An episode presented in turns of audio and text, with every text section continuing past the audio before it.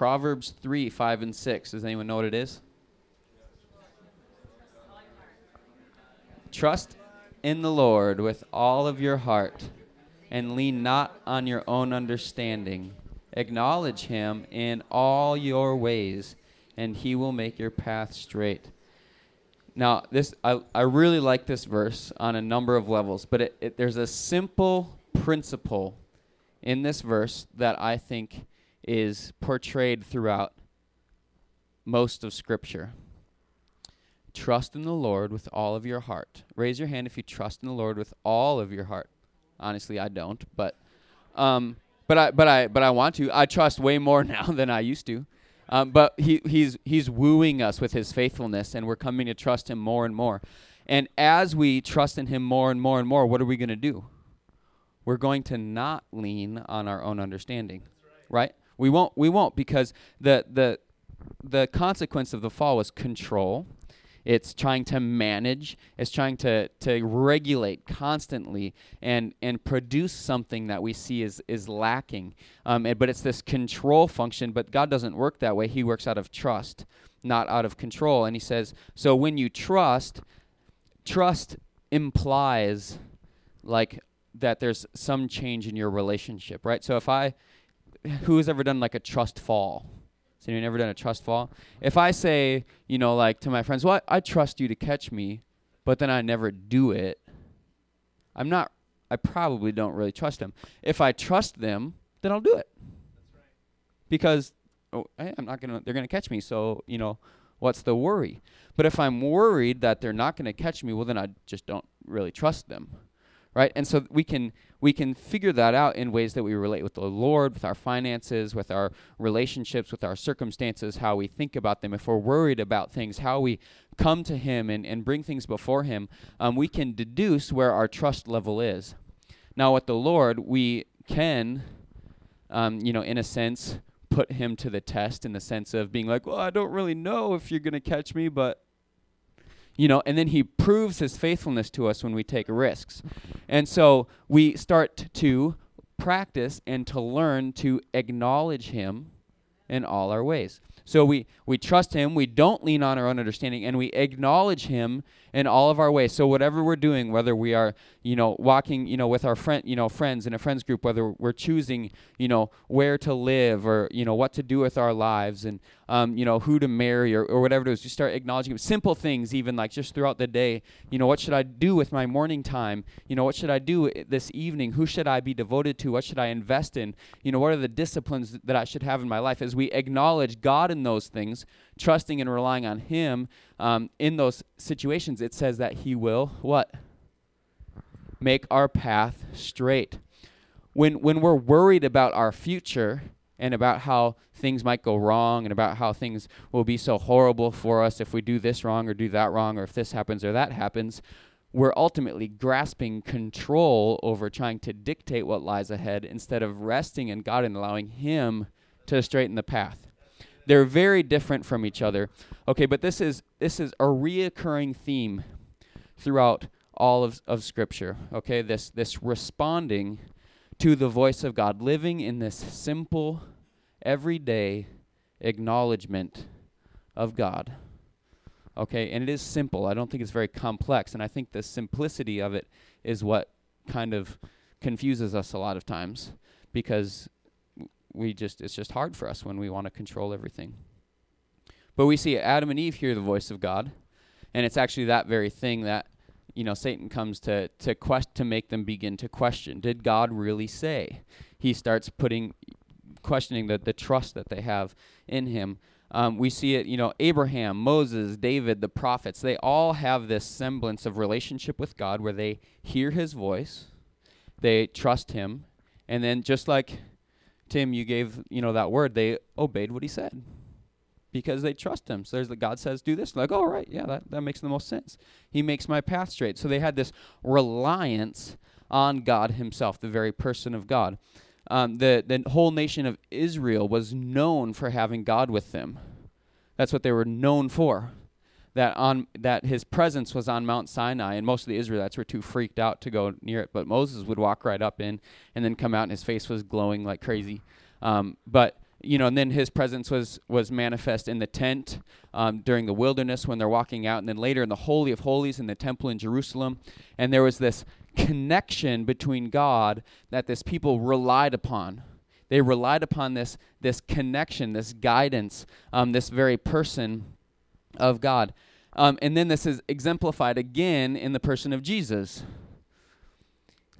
If you have your Bibles, you can turn to John 5 19.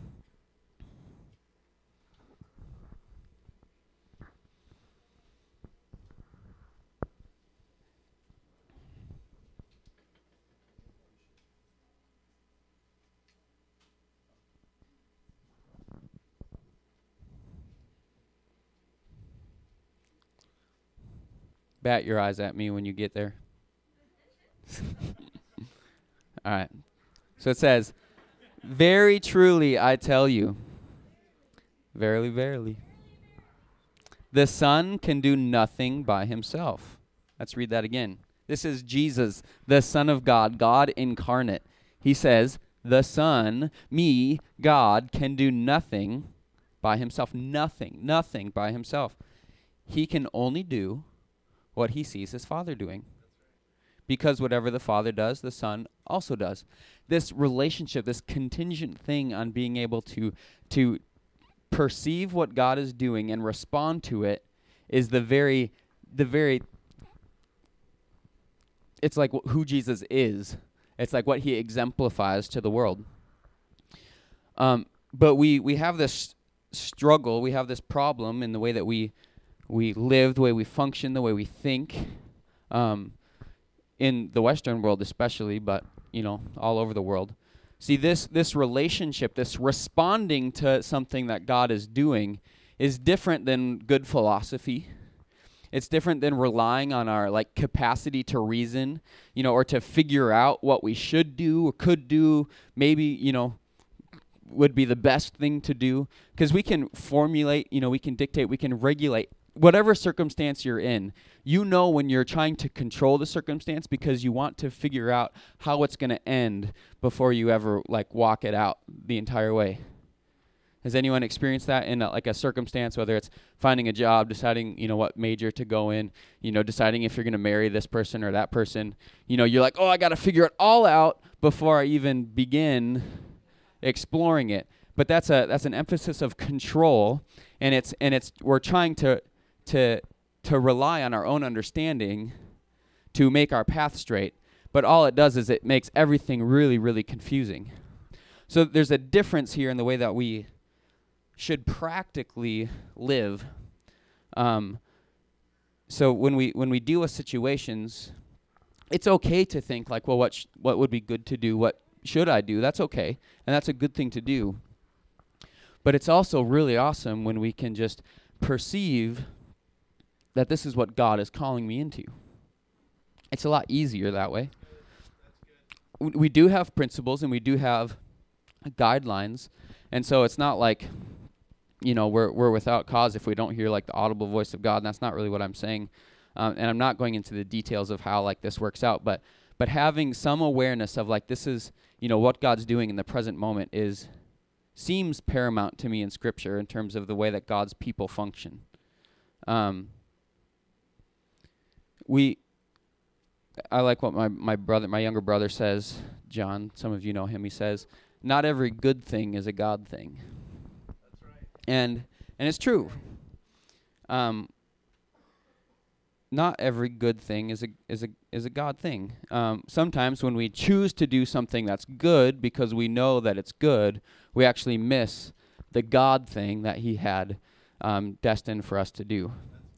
Uh, we're we're generally you and I we're generally pretty good intentioned people, right? We're we have good intentions for for the choices that we make and you know how we relate with people and and and different things, but good intentions aren't don't always add up to the right choice or or even the the best conclusion. Um, when Jesus left his disciples behind and he went back to heaven, he said, "Wait." What were they waiting for? You can yell it out. I know it's a really easy easy answer. the Holy Spirit, who will teach them, will lead them unto all truth, and remind them of everything that he taught them. That's a pretty amazing gift. So they waited. And they they positioned themselves to a place where they could perceive God moving. And he did. He came in a very significant way on Pentecost. Um, John 3 8 says, The wind blows wherever it pleases. You hear its sound, but you cannot tell where it comes from or where it is going. So it is with everyone who is born of the Spirit. Now, before we wrap, it, this doesn't mean that we can just act on a whim without using good judgment or just do anything that we feel inclined to in the very moment. Okay, because most of the time that's just going to get us into trouble. This doesn't mean that every thought you have or compulsion you have is of God, but it is true that when we are following the Holy Spirit, we might not make a whole lot of sense. It might not make that much sense. I mean, think about the people of Israel when they, you know, go in to take the promised land and they go they go they go to take a city, Jericho, and God says walk around it seven times to blow your trumpets. Now, for a military force that makes no sense. Absolutely no sense. But this whole relationship that God had been having with um, Israel throughout their entire journey was one of trust. It was never one of something that they had like the capacity to to conquer on their own or do on their own. Even when they entered into the promised land, it was contingent on God's promise saying, "I will give it to you." And people decided they didn't want to trust it, and so then they had to wait for you know 40 years. Um, and so then they start learning to trust God, and they go to Jericho and they walk around it. They, you know, I'm sure they were like, "This is the weirdest thing ever. We're walking around this fortified city. There's probably guards on top of the walls, like yelling at them, you know, like, what are you guys doing? You know, they're walking around, oh, you know, walking, blowing their trumpets, you know, and probably looked ridiculous. They walk seven times around and like the whole city falls over. It's like, oh, wow, Lord, that worked you know this this whole trust thing this whole relying upon you and and being obedient to you actually worked but it pro- but you know, if they go to the next city and they're like, "Well, hey, you know, we walked around it seven times and blew our trumpets. Let's do it again." Like, but it's not going to work because God didn't tell them to the second time. It was a good idea the first time because God said so, but it's not a it's not a God idea the second time. They're like, "Well, this this worked last time. This worked this way." But we do that constantly. I do it. We do it in the church constantly. Our programs, the way we do ministry, the way we talk to people, even the language we use over and over and over again, we replicate something that worked before because we think that it's going to have the same result. Now, now thankfully, God's really capable of working with everything and wor- working with all of us. So he normally blesses the replicas that we make of something that was an it, like a, a God ordained Holy Spirit led you know movement or thing or program and when we keep just doing it over and over again for the sake of well we just don't know what else to do and we don't really want to position ourselves to wait for something new he does bless it and he still produces fruit out of it but it's not whole and it's not full. And it doesn't bring about the vibrance that god desires for a community or for an individual. We're not really meant to cause things to happen as we as the way that we often think of it um, we're not supposed to, to do something good because we think that God might like it, but we are supposed to respond to, to what God has purposed in and of Himself. But, um, but that takes discernment and that takes commitment.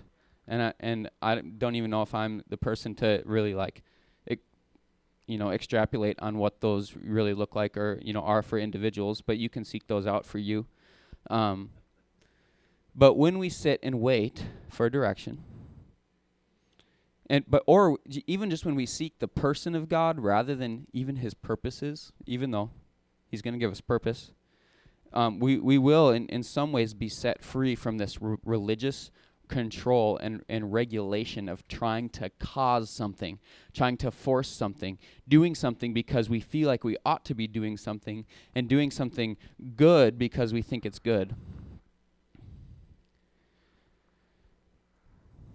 So, God can do the same thing twice if He wants. He can do it 550 million times if He wants to. It's okay. But even Jesus, when He healed people, He didn't do it the same way. you know, he'd spit in mud and then he'd have them go, you know, take a bath and, um, you know, it was always different. He was always had a comprehension, some some way. And again, I'm not going to say how or why or what that feels like or looks like or sounds like or anything, but somehow he had a comprehension of the movement of God and what God was leading to do and was able to respond and then saw the breakthrough, then saw the connection, then saw um, the, the, the consequence of those actions, the good consequence of those, those actions. So, with that being the case, so we see this whole paradigm throughout all of Scripture, this dependence, this trust on God to, to do things, and all we do is respond to what He's doing. The greatest thing that we can learn, that I can learn, and that you can learn, is to walk like that, right? The, the greatest thing that we can do is to cultivate a, a personal relationship with the very person of God to the extent where I have confidence in Him, where I have trust in Him. Not my, my not my theology, not my greatest attempts at, at at comprehending and, and rationalizing truth or what I should do in this situation or what I shouldn't do in this situation, but having a trust in the very person of God with my relationship with Him, where I can feel and not feel, that's not the right word. Sometimes you feel it, but know how God speaks and know how he moves to the extent where I can start responding to him rather than to a conception concept concept or an idea. Right. Does that make sense? So this I mean this is a, a continual struggle for for me cuz I mean I don't do it that well all the time. And and in, it's it's much easier to formulate a thought pattern or a concept and follow the formula than it is to rely on a on a God that is somewhat invisible and seems like sometimes he speaks ambiguously. But there but there's a there's a reality here of this connection and this trust and this relationship that is so vibrant um, and that I really want to to know more and more. Um, so I want it and I want it for you. And our heart at Communitas is to equip each and every one of you, me included, to be able to be independently dependent on God. Uh, we need each other, like we're never going to be completely independent, but to, to have that relationship and that, that, that capacity with God where things only work because He does it. And, and, the, and the reason and the rationale for our decisions and our actions are based more on just a good idea or that we think we should do it. Um, and too too often, our churches, um, the mediator between us and God. Pastors become the mediator between us and God. People who speak become the mediator between us and God. Worship leaders become the mediator between us and God. And we, we become dependent upon these things in order to relate. And then when we're off on our own, if we're honest with ourselves. Most of us can say we, we've, at, at times, uh, or even now, fail when it comes to just us and God. And temptation overcomes us, and frustration overcomes us, anger, depression, what I mean, whatever it is. All of a sudden, when we're alone, it's like, oh, when I'm with the group, when I when I have this thing going, well, it's easier. Well, of course, it's easier of course, it's easier to, to want to look good when you have pressure from people to be a certain way. I mean, it's really easy to, to put on that, that face in, in front of people. Um, and, and honestly, y- you're not going to get breakthrough until you're honest with the people that you want to put a front up with about, you know, where you're actually at. And then that's the only place that you're going to have to actually grow into to this person in this relationship that God wants to have with you. Because it's a personal thing. It's not just this act like, oh yeah, I'm doing really well with with the Lord and it's going great. Well, you can fool other people your entire life if you want. I've fooled people before. I've fooled myself before. But it doesn't really do you any good. Not if there's actually a, a reality to to God and, and, and what's going on. But there there's one mediator between us and God. Who is he? Jesus. He's, he's our mediator. He's our connecting point, right? to, to, to God that, you know, we, we have direct access to the Father through the Spirit because of what Jesus paid for. Amen. And you can access that on your own, by yourself, you know, in your bedroom, in the middle of the woods, wherever you're at. And it takes intentionality, it takes your choice. Um, and it's great to be encouraged. You know, you need, you know, brothers and sisters to be like, hey, you know, like you can do it. You know, this is awesome. This is great. And it is. It's going to be the most joyful, beautiful thing when you start living in this everyday, simple acknowledgement of God. It's like called walking in the Spirit or something.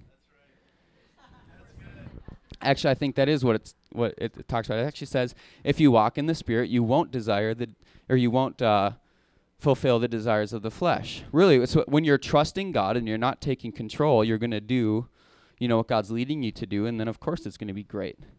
But if you're doubting God's ability to lead you and then you're taking control over a circumstance, well, of course you're going to screw it up. You will. You'll screw it up. So, we as a community want to, to do that. So, we've been praying a lot, and um, the leadership team and, um, and everyone, we, we feel this potential shift, you know, of the Spirit. And we want to we want to follow him. And so what if the best way to and and we do it already, but what if the the best way to teach and impart this sort of relationship with God, this dependence on God where you're just, you know, sustained and and and fulfilled in in God alone can can be taught because of the way that we function as a community. Okay? So, so this is what we're going to do. Um, when August comes around, um, we're going to sit. We won't just sit. And we're going to wait. and we're going to see if something happens. All right, we're, we're, we're, we're going to worship. We're going to um, have fellowship with each other, and we're going to love each other, and we're going to be intentional, and we're going to pray. But we're we're gonna not do anything until we really feel that God wants us to do something.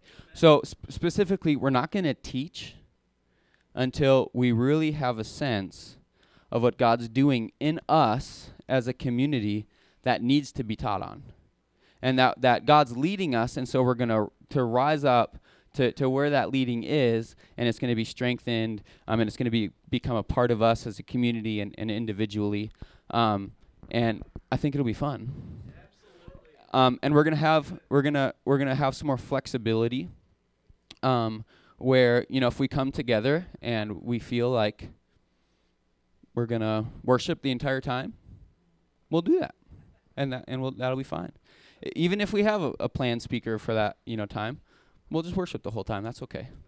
If we if we come together and we feel like hey, like this is a hangout night. We'll hang out the whole night.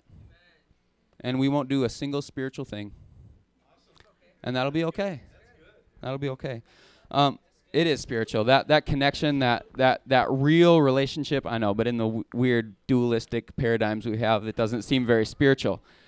And um, but we want to flow, and we're still gonna we're still gonna have you know structure, and we're still gonna you know you know do things you know as promptings from the Lord. Um, but it might look a little different, and so the reason why I'm telling you that is just so that you're ready, and just so that you're aware that when when August rolls around, um, we're just gonna take a little step back. We're just gonna kind of wait on the Lord, and we're going to learn together, and trust together, and respond together. Does that sound fun? Yeah, I think it'll be fun. Yeah, briefly. My heart was so touched, Dan, because he is touching on the most important thing of our lives. May I have a quick story for you? I'm 83. I was saved when I was five and filled with the Holy Spirit when I was five. I've walked with the Lord the best way I know for all these years. About six years ago, He made a major change in my life. I woke up in the morning and He said, I am giving you a gift today. You've never had it before. You will never have it again. I want you to appreciate and respect the gift I have for you the gift of 24 hours. He said, You know what? I have a plan for today. Why don't you ask me to help you fulfill my plan for today? Now, he said, in order for you to walk in a gift of 24 hours, you can't mess with yesterday. Do you understand? Yes, I said, well, he reminded me after I had a divorce after 40 years of marriage. My husband was great in a lot of ways, but he was a womanizer and it was difficult. And I had some things that were hard for me. When he came to get a divorce to marry another woman, the Lord put, caused me to write down all the reasons why I was willing to go through the divorce two and a half typewritten pages. Then he said, when he comes to get the divorce, I want you to look him in the eyes, read that list, and say to him, I choose to forgive you. Then the Lord said to me, You have to get rid of all bitterness. I said, I want to, but I can't. Will you please help me? Three weeks all the bitterness was gone. Then he showed me a huge wicker basket. And this is what, the, get this now, this is very important. He said, if you can dump into the basket everything that has happened to you since you were born, all the good, all the bad, and you won't take it out again, I will stir it all up and make it all turn out for good. Yes.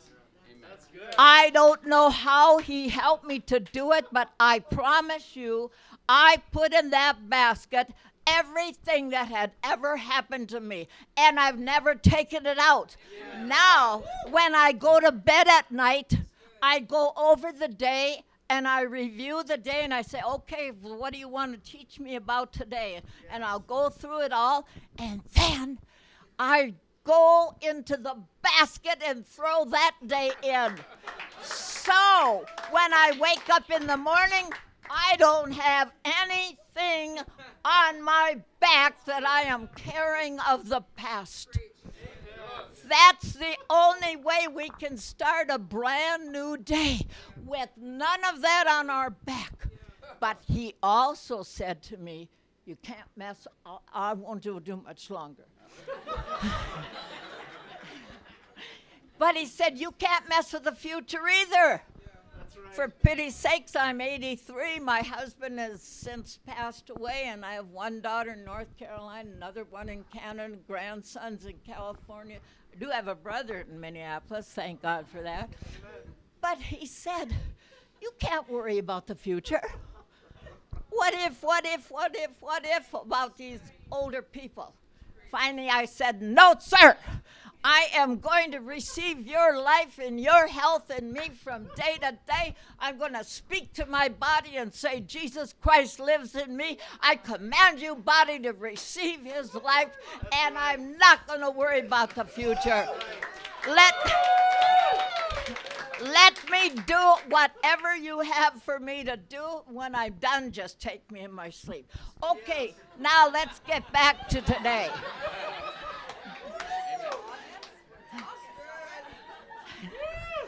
So, I'm almost done. Okay, so when I wake up in the morning, listen to this. I take plenty of time to sit in His presence.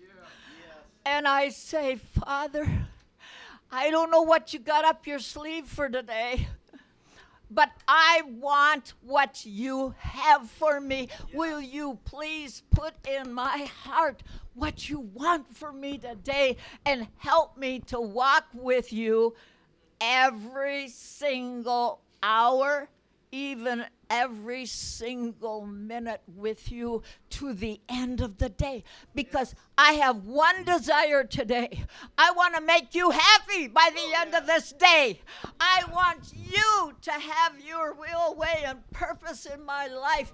Please, will you teach me how to do it? Listen to this. When the Olympics were on, you know what he said to me? Why don't you ask me to be your Olympic trainer?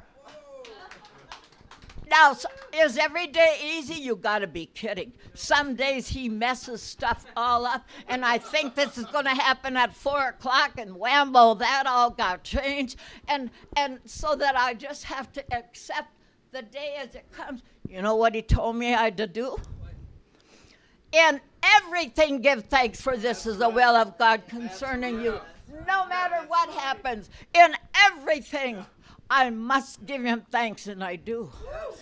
And I'll say, I don't know what in the world you got up your sleeve with that. That doesn't make a whole lot of sense. But I trust you.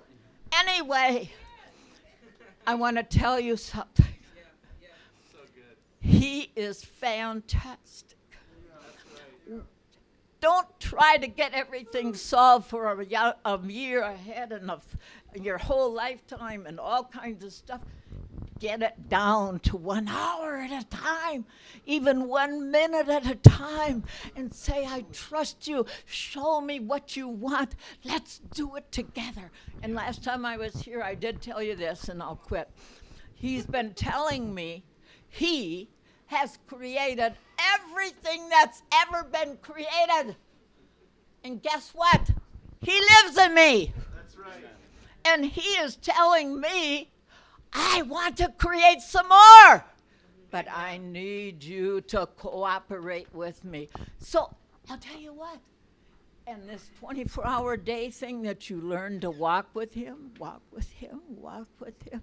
He teaches you tons of stuff. He loves you with all your heart. He knows how to get through to you. Sometimes it's a little hard to figure it all out, but if you practice it day after day, He'll change you, totally change you, and we'll be able to do all that stuff you were talking about. Amen. So that is a great example of acknowledging Him in all your ways. Next week, I'm speaking about honor, and she may not be here. I want to honor her. If you're 83 and you're acting like she is, consider it a success. You know, if if God gives you the kind of passion, I don't know too many 83 year olds who can preach like that. And so I just want us to stop and honor someone who is living, who is walking in the Spirit. I want you to stand and honor her it's appropriate to honor. Give honor, the Bible says, to whom honor is due. So we want to honor her. Thank you, Father. Thank you, Father, for Damaris Faulkner. Thank you for the life she's living. Thank you for the way she's going. Thank you for the example that she is to us. We honor her for her testimony of life in Christ. We honor her in the, in the presence of difficulty, in the presence of pain, in the presence of divorce putting you first, forgiving her husband, and going on and not being bitter, but walking in grace so that she can spew out grace, not bitterness on people. She gives grace and love. Whenever she comes here, you know that. And so we want to honor her. We want, I want to teach you next week to honor those who, to whom honor is due. Okay. Amen. And Damaris, if you're lacking family in the area, I'll be your grandson. you probably have a bunch of them in here that'll volunteer. Um, so, acknowledge him in all your ways. Who needs? It sounds so simple. Oh yeah, I just need to acknowledge God. I think that that's like the root cause of most of our struggles and difficulties, is we just unplug. We just disconnect from the vine. We just stop living in this acknowledgement of God. We stop talking to the Holy Spirit. And all of a sudden, and I'm, you know, I, I understand this. You know, I'm going through the day. And it's like, oh man, I just went a few hours without acknowledging Him. You know, I just spent, you know, all this time with these, you know, kids at work or these, and I didn't even like thank God But when I do acknowledge him, like sometimes we think in our heads, oh, then I need to be like super spiritual, like, and that's what I kind of used to think. And I just need to be like super like floaty all the time and like woo, like Jesus, glorious heavenly place. You know, maybe maybe you'll see stuff like that. That'd be awesome. Um, I think that's possible. But having this rooted and grounded in the love of God to where we just give thanksgiving in all circumstances, like Damaris talked about. Um, and it can be so supernatural and crazy experiential, or it can just be so rooted and grounded in the truth um, of who God is and what He's capable of. So I need encouragement to, to, to walk in the Spirit and to acknowledge God on a regular basis. Do you? And, and so you can encourage me, and I'll try and encourage you and encourage each other. Um, I think we have a song, and then we'll and then we'll pray after that.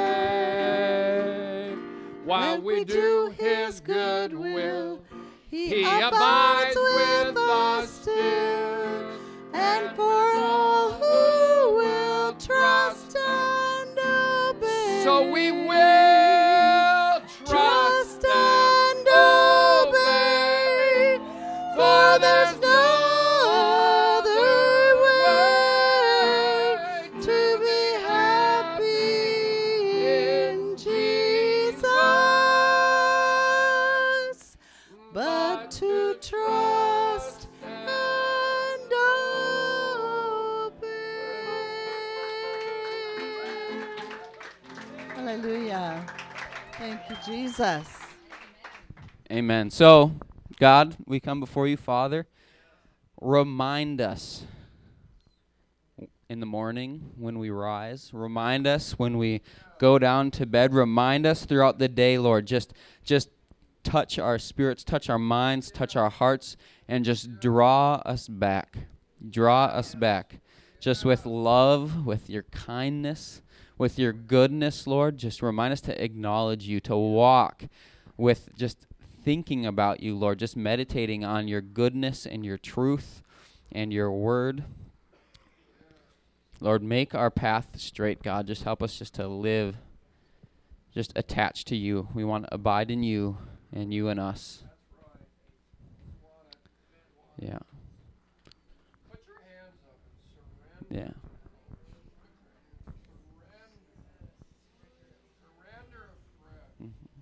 Give in. Say yes to Him. Say yes in your heart. Say it out loud. Surrender.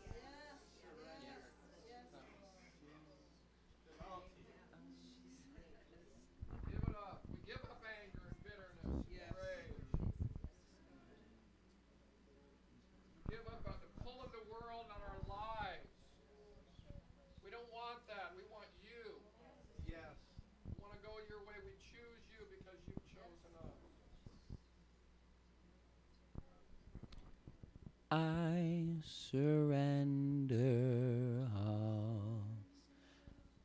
I surrender all. All to thee, precious Savior. I surrender all. All To Jesus I surrender humbly,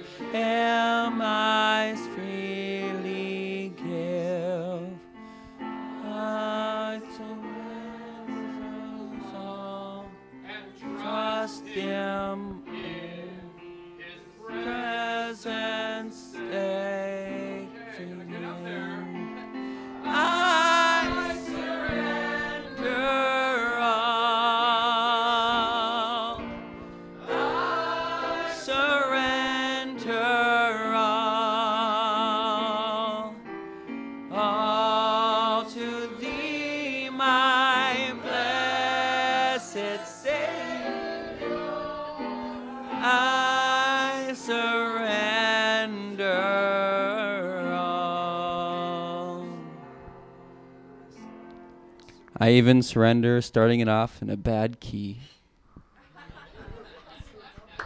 So praise the Lord. So why don't you just turn to your neighbors right now and just pray about this, um, whether it's you know you individually and uh, living in that acknowledgement of God or communitas as a whole. Um, just talk for a while and then pray for each other. So go ahead and turn to your neighbors right now, and then uh, raise your hand if you're new. If this is your first time here, welcome, welcome. Thank you for coming. after we have some some fellowship time and, and a little prayer time, we'll we'll just have a quick dismissal, and you can meet with Paul upstairs um, and learn more about Communitas and hang out, and it'll be a good time. So so turn, go ahead and turn now and, and pray.